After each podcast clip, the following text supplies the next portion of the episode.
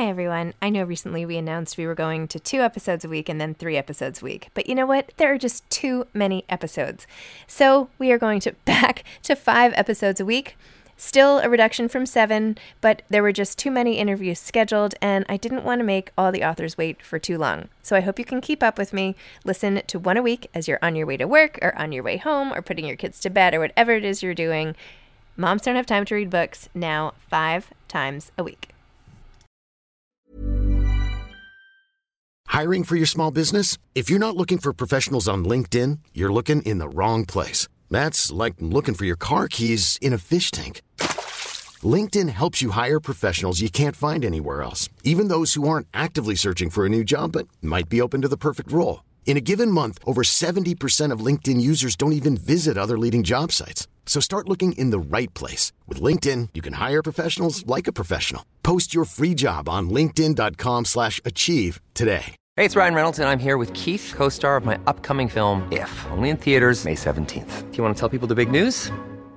All right, I'll do it. Sign up now and you'll get unlimited for $15 a month in six months of Paramount Plus Essential Plan on us. Mintmobile.com slash switch. Upfront payment of $45 equivalent to $15 per month. Unlimited over 40 gigabytes per month. Face lower speeds. Videos at 480p. Active Mint customers by 531.24 get six months of Paramount Plus Essential Plan. Auto renews after six months. Offer ends May 31st, 2024. Separate Paramount Plus registration required. Terms and conditions apply if rated PG. There's never been a faster or easier way to start your weight loss journey than with PlushCare. PlushCare accepts most insurance plans and gives you online access to board-certified physicians who can prescribe FDA-approved weight loss medications like Wegovy and Zepbound for those who qualify. Take charge of your health and speak with a board-certified physician about a weight loss plan that's right for you. Get started today at plushcare.com slash weight loss. That's plushcare.com slash weight loss. plushcare.com slash weight loss.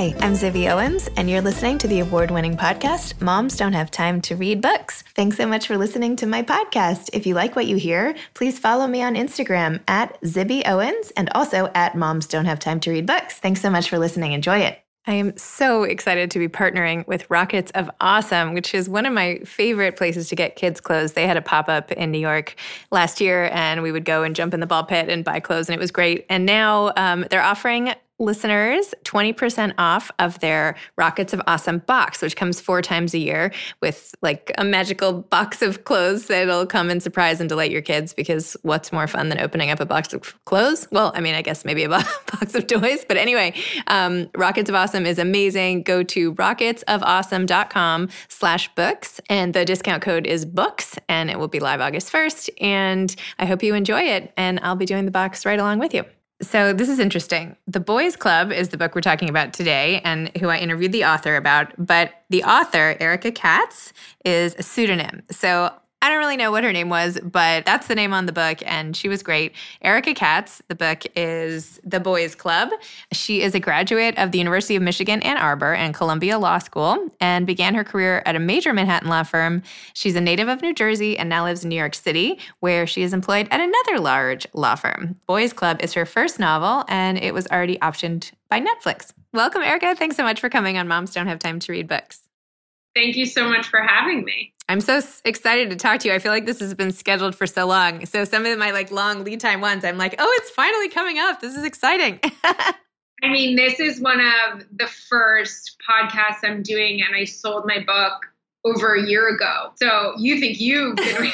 I feel like this is the most bizarre waiting experience of my entire life, especially because I thought it was going to look so different pre COVID. And now I've been waiting over a year, and here we are, no launch to no impending launch to speak of. Oh my gosh. Well, it's still coming out though, right? I mean, uh, no launch party. I mean, oh, okay, yeah. okay. I was like, yeah. I was like, I didn't get the memo on that. Okay, no, good. No readings, no nothing. So it's you know it's interesting. Oh, I, it's so. I mean, I just my heart really goes out to everybody who this has happened to. It's just insane. Oh gosh, this is like small potatoes compared to how some people are affected by COVID. It just looks different from how I thought it would, but you know, it's all good. I'm super excited about it. So tell me, okay, take me back to when you decided to write this book. I know that you're a lawyer.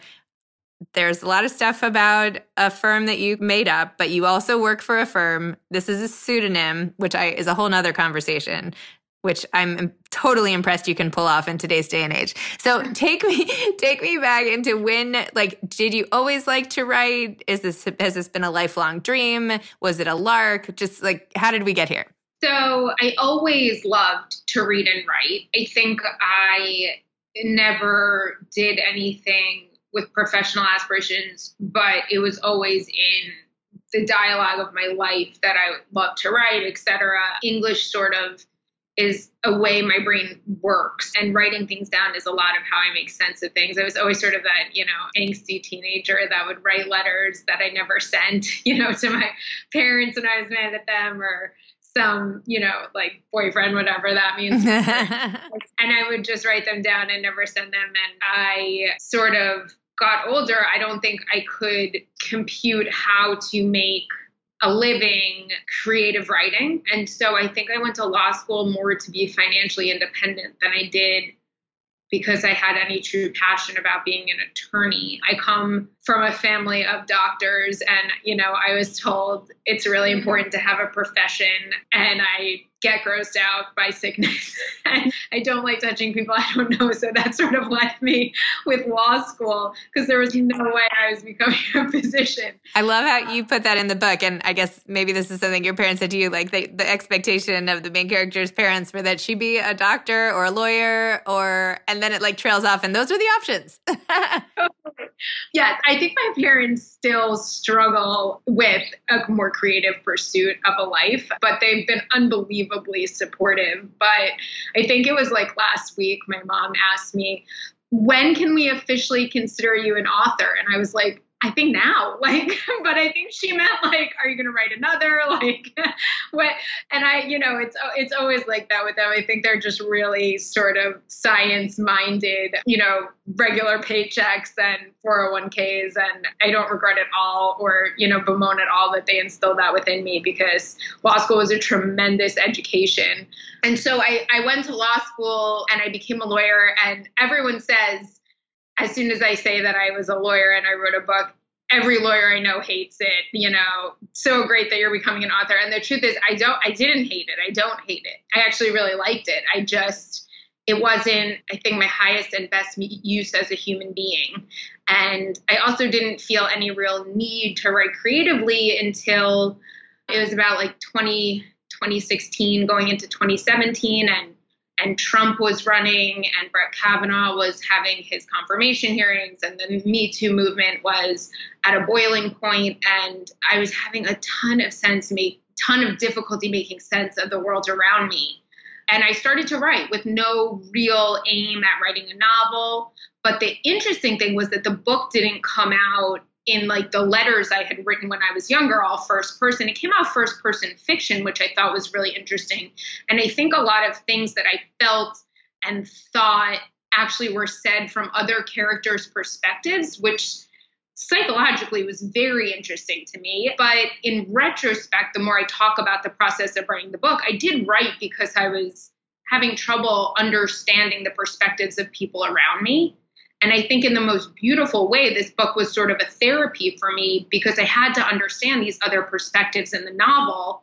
And I think it made me like a, like, you know, the psychological term is, I guess, like less judgmental and more settled. But honestly, it just chilled me out to write a novel. So, you know, it was all, it was all great. It was good fun. And I got a lot out of it. And I hope everyone else does too. That's awesome. So, what was it like? Like, when were you doing this? Did you go to work and then write at night, or like, when did you get it all done? So I tried for a little while. I tried everything to do it in the same days that I worked. I tried waking up at like 5 a.m. and going for a run and then writing. I tried, you know, it's kind of difficult as a corporate lawyer to duck out early, but I tried that. What I ended up doing was taking chunks of vacation time for like a year and a half period. And rather than vacationing, I would just lock myself in my apartment and try to write this book. And in between, I would jot down ideas, but I found my legal brain so separate from my creative brain that it was really difficult to come home from work and write or like start checking my email and then go into writing. You know, I think part of being an attorney and even working in a law firm I stopped practicing. And so, still working in a law firm is just so precise. Like the objective every day is not to mince words and, you know, to be as direct as possible. And I think that's not the objective when you're writing and you're given a lot more leeway to explain your thoughts. And I feel lucky that HarperCollins sort of gave me the leeway to explain my thoughts for as long as or as short as I wanted to. And it's so different from law. So so I used to take time away and write and everyone thought i was nuts. I mean my at first my friends gave me a hard time. My family told me i was going to like short circuit that the point of a vacation is to vacate your life when i was just sort of cranking away. And i think what people didn't realize is that writing is a complete vacation for me. I love it. I mean it's a way to get out of myself and i felt very refreshed and invigorated after these weeks that I would spend writing. It was a little double life-ish and super weird to return to work and everyone's like, where were you? And like sometimes I'd lie and I'd be like, I was at my beach, my parents' beach house, which just like doesn't exist. But other times I would just like, you know, change the subject and explain why I wasn't tan coming back from beach vacation. But yeah, it was it was an interesting way to do it, and that's how I did it who knows if one day I won't have to take vacations from law to write a book and I'll just write books. Why did you feel like you had to hide that? From work? Yeah. No, why so, like why did you not feel like you could say I hid in my closet and wrote a book? Like I think that's the coolest thing I've ever heard, but Right. Well, I think it raises some eyebrows like cuz then uh, in my mind, and by the way, you know, this is all in my mind. The inevitable question would be what's the book about? And then it would say a law firm. And then I just felt like it would just need so much explanation before I even knew what it was.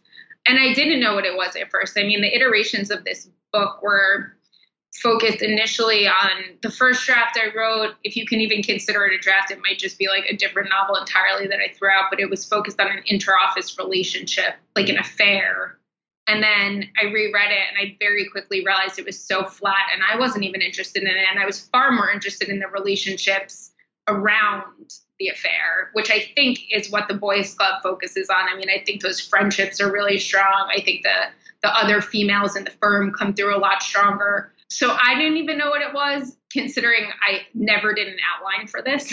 So like the idea of someone else asking me to explain it was absolutely terrifying. It had less to do with the judgment behind the questions and just like I didn't even know it, it felt a little ridiculous. So yeah, I just kept it sort of to myself for a while.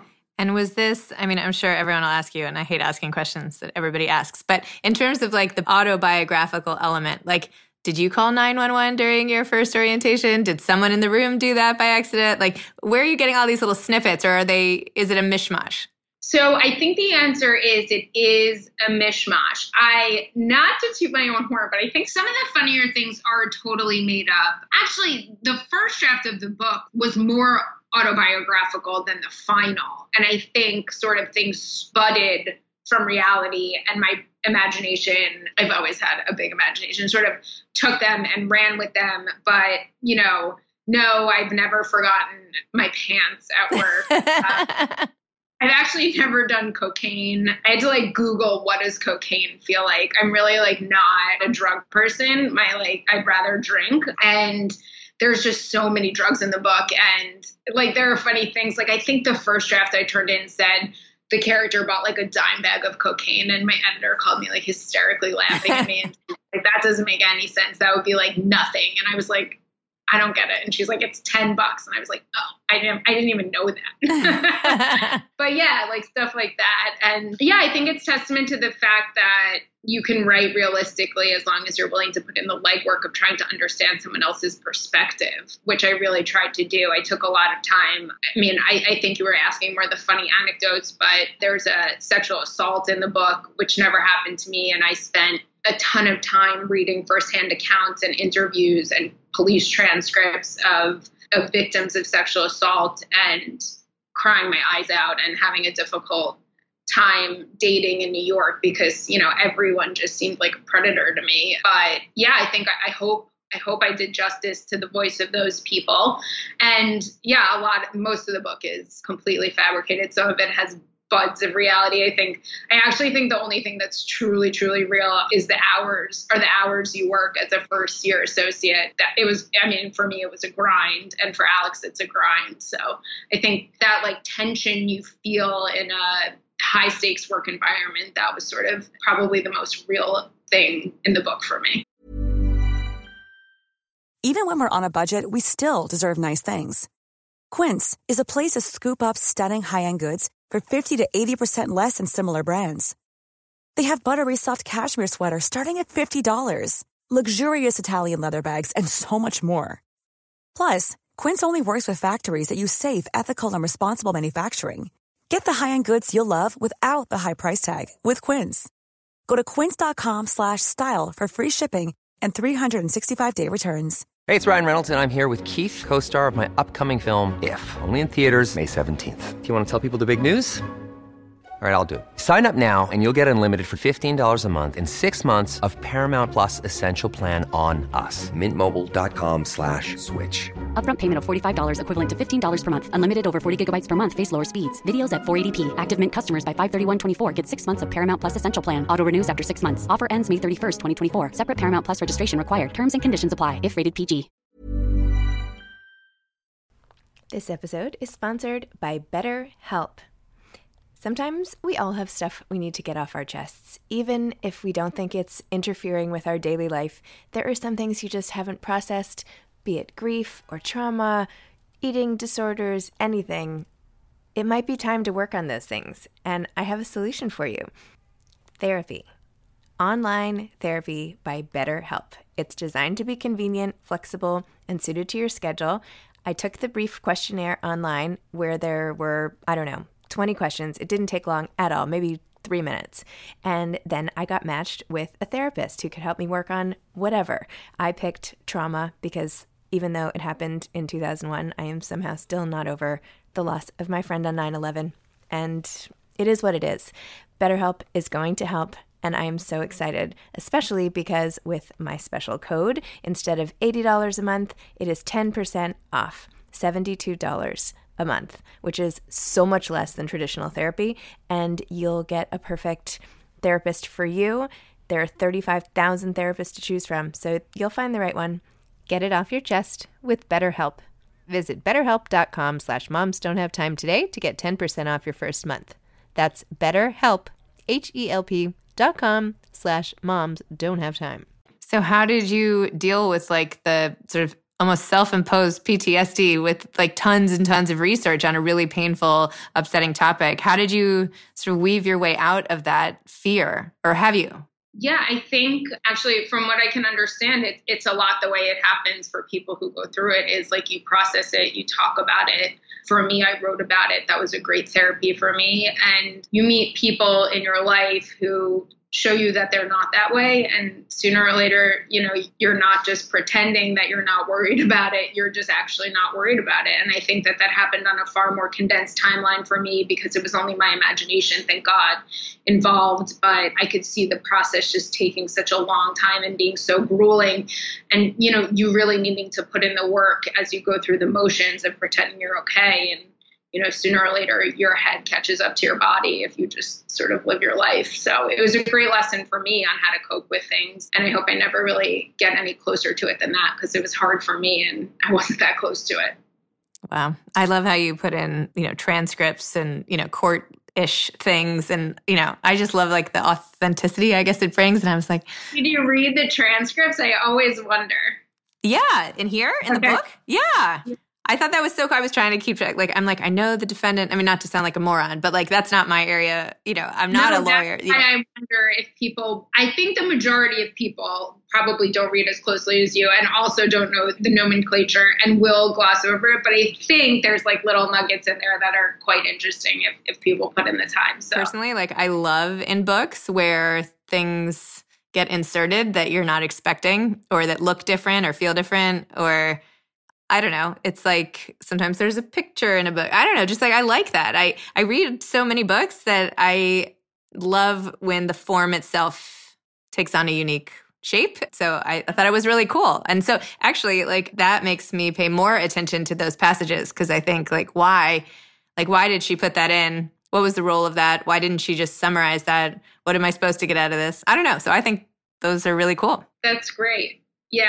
And I think I put those in like original like transcript form just because at the time I was writing, I kept seeing these victims, you know, unequivocal victims just raked over the coals for things they had done in the past or the general chit chat around like the chatter around them in popular circles was but she slept with a million, you know, like whatever, victim shaming and what what have you. And it just seems so ridiculous to me, like how how people contextualize other people's lives. And so I really felt strongly that I wanted you to see Alex have to defend her choices that had nothing to do with the trial she was a part of. And additionally, like I felt really strongly that she needed to be super imperfect. Unfortunately, I keep getting the question about the unlikable protagonist, but I really like her. but I just think she's super imperfect. Like, you know, she she got caught up in the materialism and you know, some of the stuff she says to her parents sometimes is admittedly things that I've sometimes thought, but I hope I don't say quite as abrasively as she does. And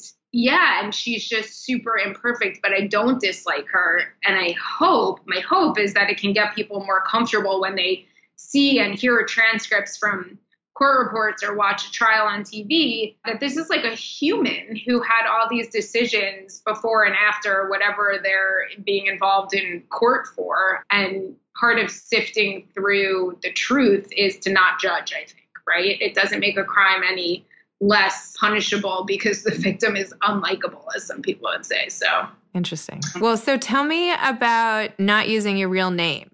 What's that about? So I still work at a law firm, and I think that I wanted, I, just didn't want the book. It has less to do with any sort of publicity than it does the fact similar to what I was just saying, so it's a great transition. I didn't want the book to be about me.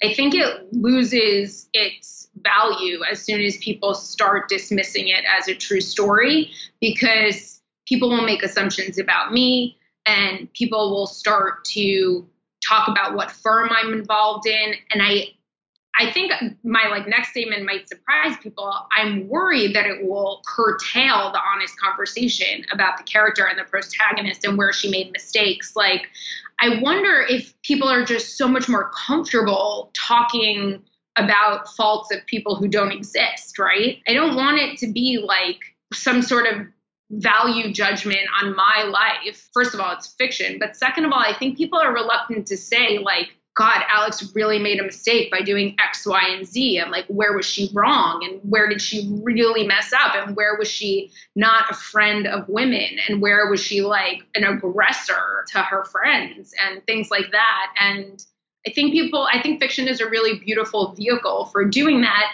And the fact that my life parallels hers in any capacity, I think makes people dismiss it as nonfiction. Mm-hmm. People love to do that. One unfortunate byproduct of fiction is that that's sure. everyone's like, first assumption. And absolutely, I'm like, I don't want people to focus on what firms I've worked for. I want them to talk about Klasko and Fitch and the structure of Klasko and Fitch and how it's messed up and how it works and how they missed the mark on how to promote diversity. And it has nothing to do with the firms they've worked at. Right. But I want people to talk about that rather than guessing where they are, right? I just think it's great if people can look at it as a work of fiction because I've again part of what I wrote is like I see the way people talk when they think it's real and it's not a productive conversation, right? So if no one's worried about offending anyone or victim blaming or doing whatever because these people and things don't exist, then I wonder where we'll get. Like, how can you promote diversity?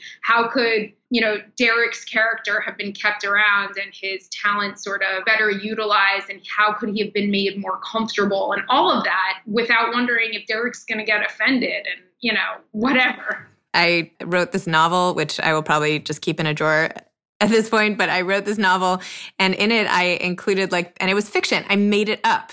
Like I really did.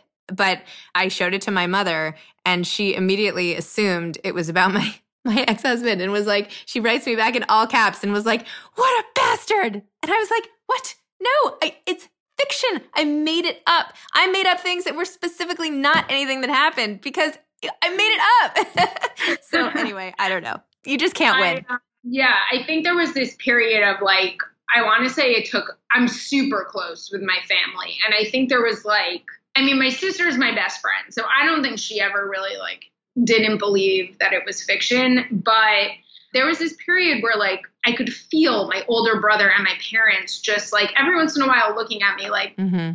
she do a ton of, ton of cocaine and sleep with a partner.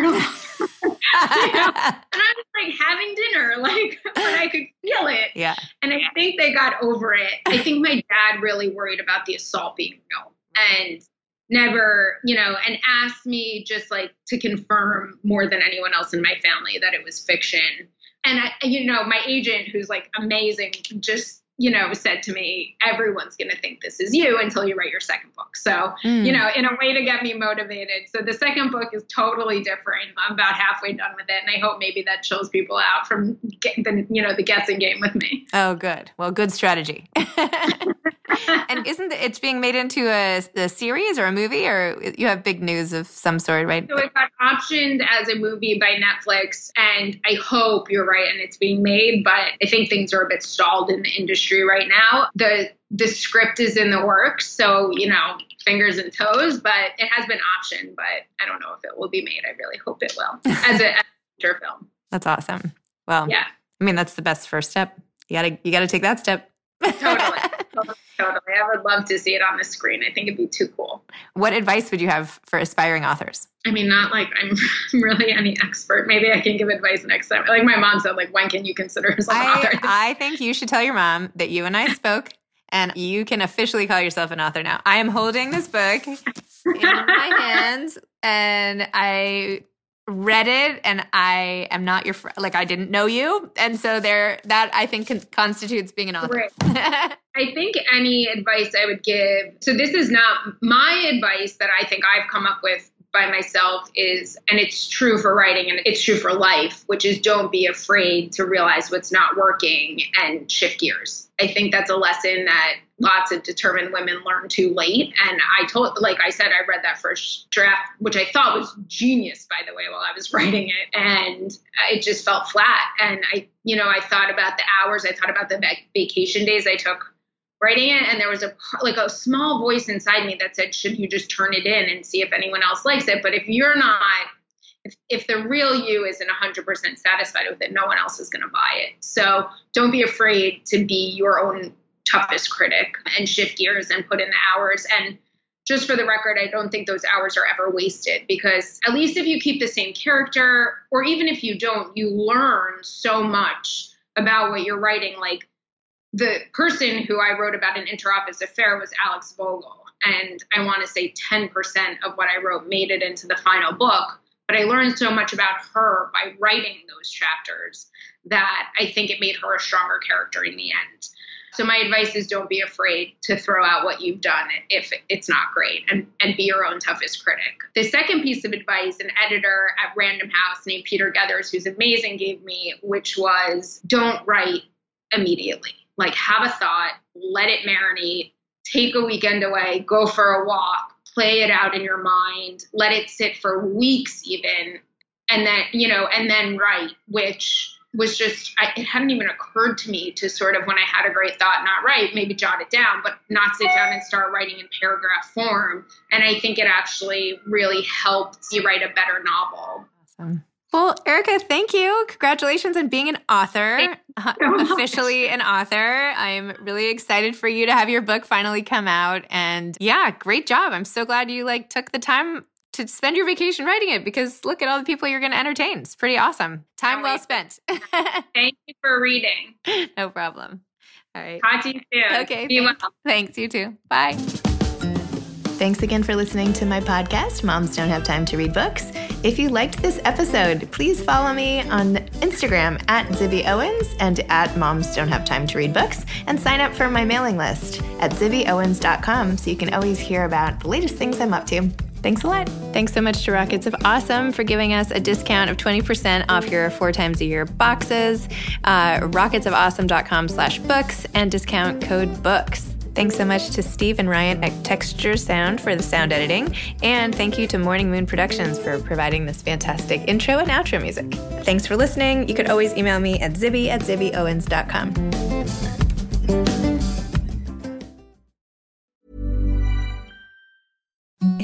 the softest sheets you've ever felt. Now imagine them getting even softer over time. That's what you'll feel with Boll and Branch's organic cotton sheets. In a recent customer survey, 96% replied that Boll and Branch sheets get softer with every wash. Start getting your best night's sleep in these sheets that get softer and softer for years to come. Try their sheets with a 30-night guarantee. Plus, get 15% off your first order at bollandbranch.com. Code BUTTERY. Exclusions apply. See site for details. Hi, I'm Daniel, founder of Pretty Litter. Cats and cat owners deserve better than any old-fashioned litter. That's why I teamed up with scientists and veterinarians to create Pretty Litter. Its innovative crystal formula has superior odor control and weighs up to 80% less than clay litter. Pretty Litter even monitors health by changing colors to help detect early signs of potential illness. It's the world's smartest kitty litter. Go to prettylitter.com and use code ACAST for 20% off your first order and a free cat toy. Terms and conditions apply. See site for details. Even when we're on a budget, we still deserve nice things. Quince is a place to scoop up stunning high end goods for 50 to 80% less than similar brands. They have buttery soft cashmere sweaters starting at $50, luxurious Italian leather bags, and so much more. Plus, Quince only works with factories that use safe, ethical, and responsible manufacturing. Get the high-end goods you'll love without the high price tag with Quince. Go to quince.com/style for free shipping and 365-day returns.